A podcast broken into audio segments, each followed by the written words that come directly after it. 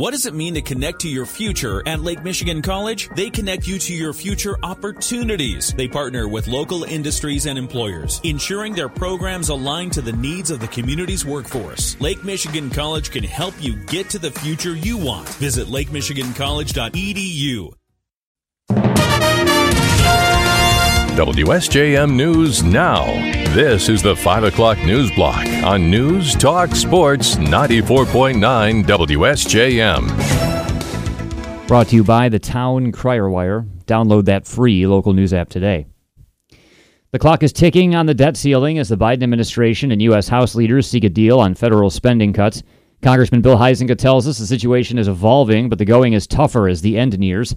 Why can't the House just vote on a clean debt ceiling increase with those who would support it voting yes? So far, that has not been the case. Those folks that have been saying that they would do it or have been speculation about them doing it have said publicly that they would not do that. So we have held together. And then, even if it was passed in the House of Representatives, Chuck Schumer knows that he could not get a quote unquote clean debt ceiling just simply raising the debt ceiling through the Senate. Huizenga says June 1st is not a hard deadline for raising the debt ceiling. There's a number of things that the Secretary of Treasury can do, and we've got the money to be able to pay the debt obligations and the interest on those debt obligations in the short run. However, Huizenga says we don't know when the actual default date would be, and so an agreement is needed. Economists have warned the consequences of a debt default will be catastrophic. Huizenga says even if a debt ceiling deal is reached, it would take a day to draft it all out. Then the House would need a few days to review it. Then there's the time the Senate will need. Despite all this, he still believes a deal will be reached. State Representatives Pauline Wendzel and Joey Andrews have signed a letter to Governor Gretchen Whitmer offering their support for her efforts to restart the Palisades nuclear power plant in Van Buren County. The two are part of the new bicameral nuclear caucus, which Andrews tells us includes 13 state representatives and two senators. Andrews says new advancements have made nuclear energy safer, and with the world facing an existential threat in the form of climate change, nuclear power is looking better and better. Nuclear is such an easy win for getting a lot of electricity on the grid without generating carbon. So I think that that's changed the way a lot of us on the Democratic side have thought about nuclear, especially in recent years. And then, of course, it helps that the Biden administration has made some pretty significant investments through the IRA, upgrading and reactivating nuclear sources. Wendzel tells us the area was hurt when Palisades closed. Because people moved. I know people personally that have moved throughout the country because these jobs, these nuclear power jobs, a lot of times are very specific and they can't just go next door. They've got to go to where another nuclear power plant is. And those aren't, um, there's only two now in the state of Michigan. Andrew says there are positive signs Palisades could be recommissioned. He notes Energy Secretary Jennifer Granholm and the Biden administration are supportive of restarting the plant, while the NRC has been on site and has made positive remarks. Palisades owner Holtec has applied for the U.S. Department of Energy for loans to restart the facility. Wendzel says it would also need state support, something the caucus is calling for. Efrain Paredes has once again lost a bid to be released from prison. He was resentenced today by Berrien County Judge Charles LaSata after the Michigan Appeals Court ordered he be resentenced back in March. The Berrien County Prosecutor's Office tells us the new sentence is life in prison without the possibility of parole. Paredes was a 15 year old Lakeshore High School student on March 8, 1989, when he took part in an armed robbery at Rogers Vineland Supermarket in St. Joe. Store manager Rick Tetzlaff was shot and killed in the robbery, and Paredes was convicted of murder in his death. Paredes was sentenced to life in prison without parole, although he says he was innocent. He's appealed his sentence several times.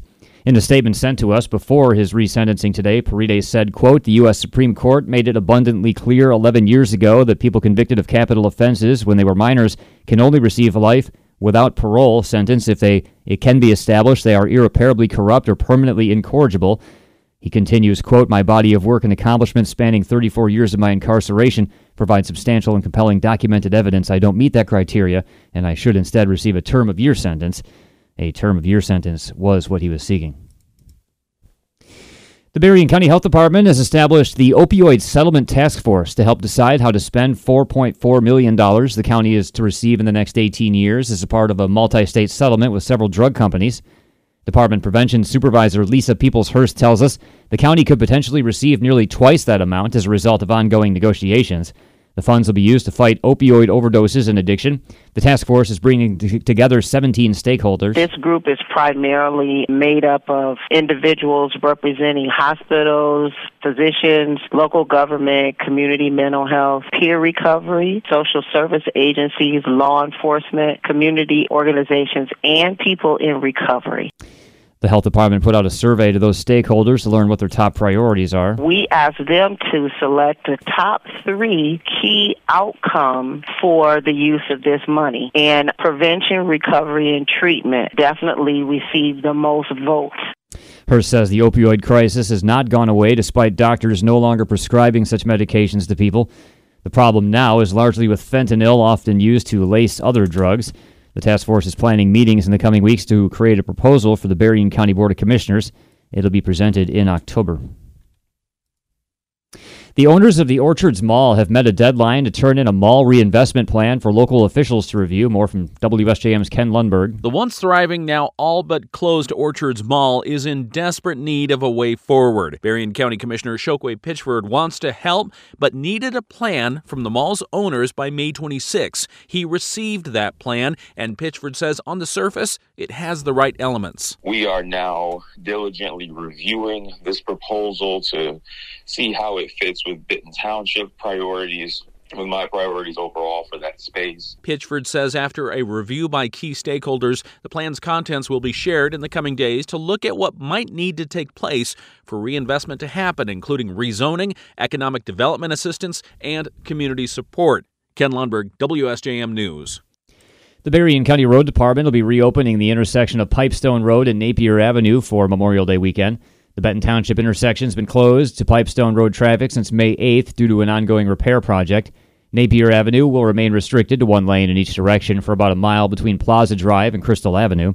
The county says the intersection closure will resume next Tuesday, May 30th, through the duration of the project. It includes road milling, resurfacing, joint and crack repair, and is expected to be finished by the end of September. And if you're getting uh, the grill ready for this holiday weekend, Blue Cross Blue Shield of Michigan registered dietitian Shanthi Appelö says make sure you're preparing the meat safely. When you're thawing meat, it's so important to do that in the fridge and not at room temperature. What happens at room temperature is those temperatures really uh, invite rapidly growing bacteria that can then make us sick. Appello says there are 48 million cases of foodborne illness in the U.S. each year. To be healthy, she recommends grilling lean chicken and salmon. There are some good recipes to be found at ahealthiermichigan.org. WSJM News now continues with your Bloomberg report.